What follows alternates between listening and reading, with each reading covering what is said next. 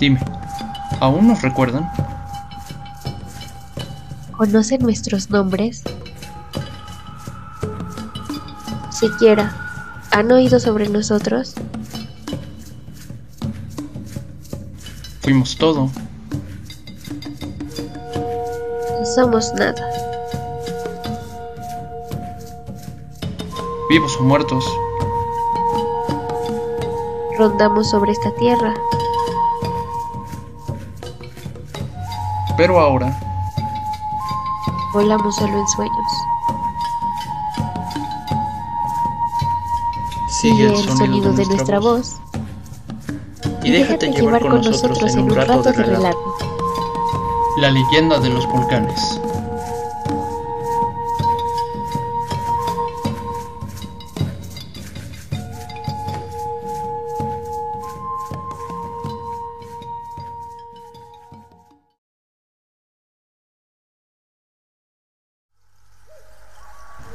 Igual.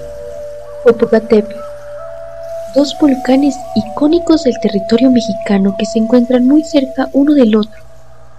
En ocasiones se encuentran activos, pero sin riesgo de erupción. ¿Alguna vez has escuchado la triste historia en torno a estos volcanes? No te preocupes. Hoy conocerás la tragedia que dio origen a estos dos volcanes.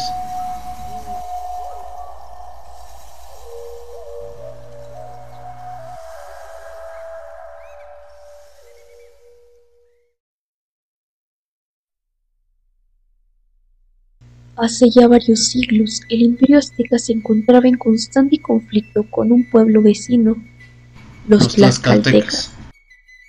El conflicto llevaba mucho tiempo trayendo desgracia a ambos pueblos, llevándose consigo la vida de los más jóvenes. Y arrasando con toda paz y tranquilidad de las dos culturas enemigas. A pesar de eso, en el pueblo azteca se esforzaban por tener la mayor tranquilidad en la capital de su imperio. Tenochtitlán. Durante este periodo, el Tlatoani del imperio tenía una hermosa hija, de nombre Iztaccíhuatl. Una hermosa joven doncella que cautivaba a todo el pueblo. Aquellos hombres que la miraban quedaban perplejos ante su inmensa belleza. Sin embargo, a pesar de que muchos hombres intentaron conquistar su corazón, solo uno logró cautivarla aquel afortunado que enamoró a igual fue el guerrero más poderoso y valiente del pueblo del sol. Popocatépetl. Ambos gozaban de un amor correspondido, puro e inigualable.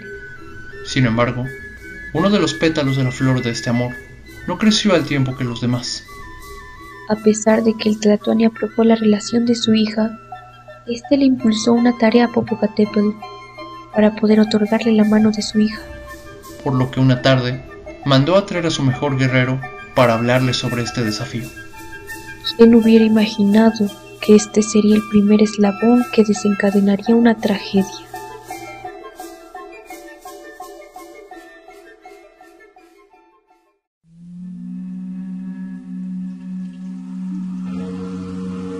Popocatépetl, agradezco tu presencia. Es un honor para mí presentarme ante usted, mi señor. Dígame, ¿a qué debo este placer? Como sabes, la guerra no es ajeno a nuestro pueblo. Solo así hemos logrado alcanzar la gloria de nuestro imperio.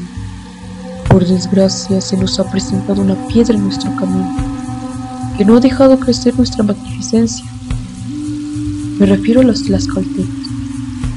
Han presentado un completo desafío desde ya hace tiempo no dan señales de entregar las armas sin pelear hasta la muerte. Lamentablemente ya les ha costado la vida a muchos de nuestros mejores hombres. Y no estoy dispuesto a seguir derramando la sangre de jóvenes guerreros. Es por eso por lo que te he llamado aquí. Mi señor, ¿qué puedo hacer yo al respecto para lidiar con tan gran problema? He visto que tú y mi hija gozan de un gran amor Respeto ese amor y la decisión de mi hija al querer unirse con valeroso guerrero como tú. Sin embargo, para poder entregarte la mano de mi hija, he de encomendarte una misión. ¿De qué se trata esta misión, mi señor? Debes ponerle fin a este conflicto de una vez por todas. No es tarea fácil, pero no te habría llamado si no supiera que eres el mejor guerrero que los dioses nos pudieron mandar a esta tierra. Si cumples con esta tarea, al fin habrá paz en el imperio. Tanto el pueblo como mi hija y tú podrán gozar de un mejor mañana. Un mañana sin más guerra a la que temerle. Acepto el desafío, mi señor. Si así puedo garantizar que mi amada pueda vivir plenamente el resto de sus días, le doy mi palabra de que no volveré hasta ponerle fin a esta guerra. No esperaba menos de un guerrero como tú.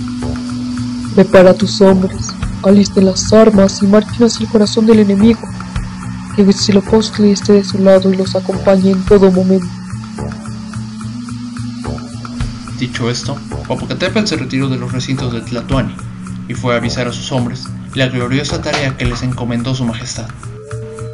Igual que Popocatépetl, no mostraron temor alguno y se unieron a sus filas para acabar de una vez por todas con los tlaxcaltecas. Él y sus hombres acordaron partir dentro de dos días, después de avisarle sobre su labor. Pues antes de sangrar por el honor de su imperio, Popocatépetl necesitaba hablar con su amada. por lo que se reunió con ella a la mañana siguiente.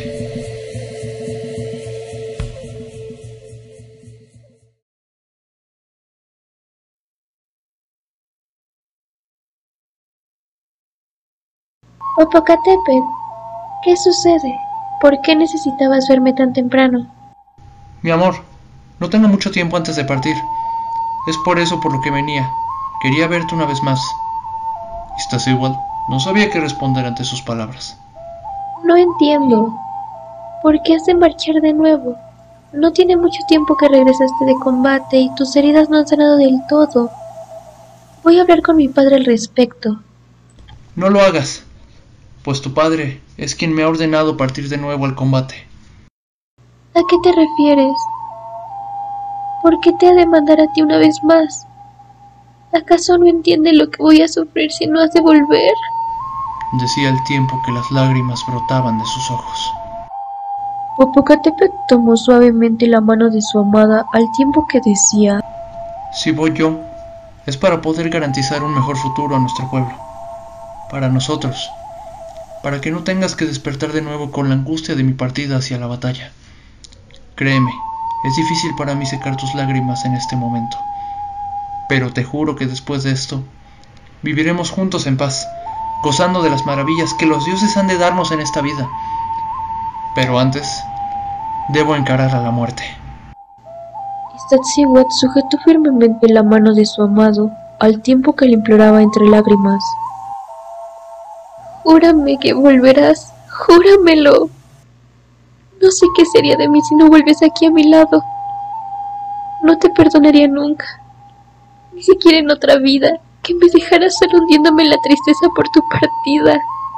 Te lo juro por todos los dioses, aquí y ahora, que he de volver a tu lado, y seremos felices el resto de nuestros días. Al terminar de decir estas palabras, secó las lágrimas de su amada y le dio un beso. para asegurar así su promesa de que volvería. Así llegó el día siguiente y marchó hacia la batalla junto a sus hombres, todo listo para morir por el honor de su pueblo. excepto aquel que no se permitiría ante nada caer durante la batalla. Todo con tal de volver a ver el amanecer en los ojos de Iztaccíhuatl.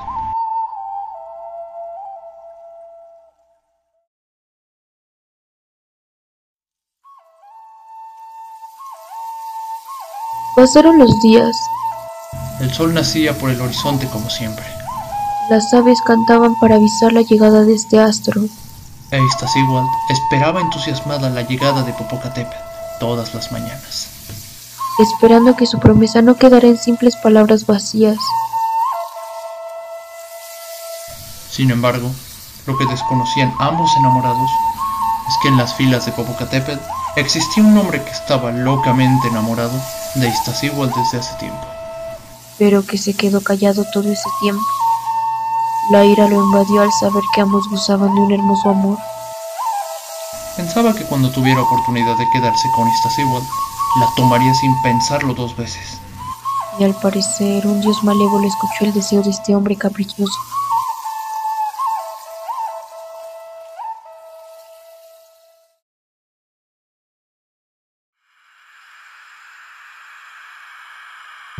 Durante un combate, los hombres de Popocatépetl quedaron emboscados ante una trampa tlaxcalteca, por lo que sin perder el tiempo, Tuvieron que retroceder ante el enemigo para poder hacerles frente a un nuevo día.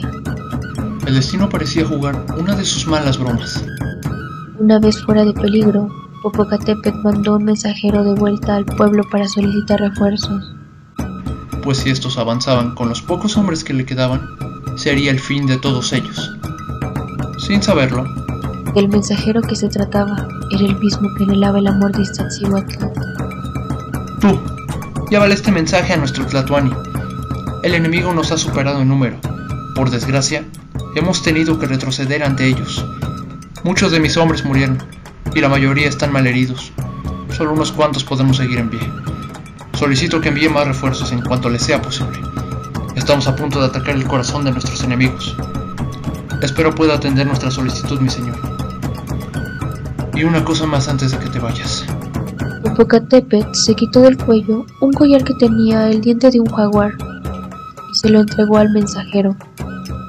Dile a mi amada Iztaccíhuatl que tenga esto, que no me he olvidado de mi promesa y que muy pronto he de verla. Marcha ahora que puedes y ve con cuidado. Que los dioses te protejan. Dicho así, el mensajero corrió a toda prisa, atendiendo el primer aviso sin ningún problema, pero lleno de rabia por el segundo encargo de su líder.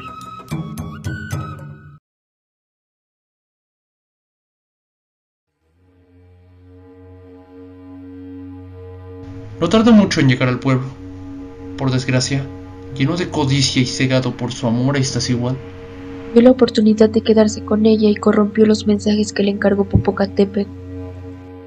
Primero, le comentó a su Tlatoani que Popocatépetl se encontraba gravemente herido y que necesitaban refuerzos para poder acabar con sus enemigos, por lo que el Tlatoani accedió inmediatamente a la última petición de su mejor hombre. No bastándole esto, Fue con Iztaccíhuatl para dar el último mensaje de Popocatépetl a su amada. Nadie supo que esto sellaría un terrible destino.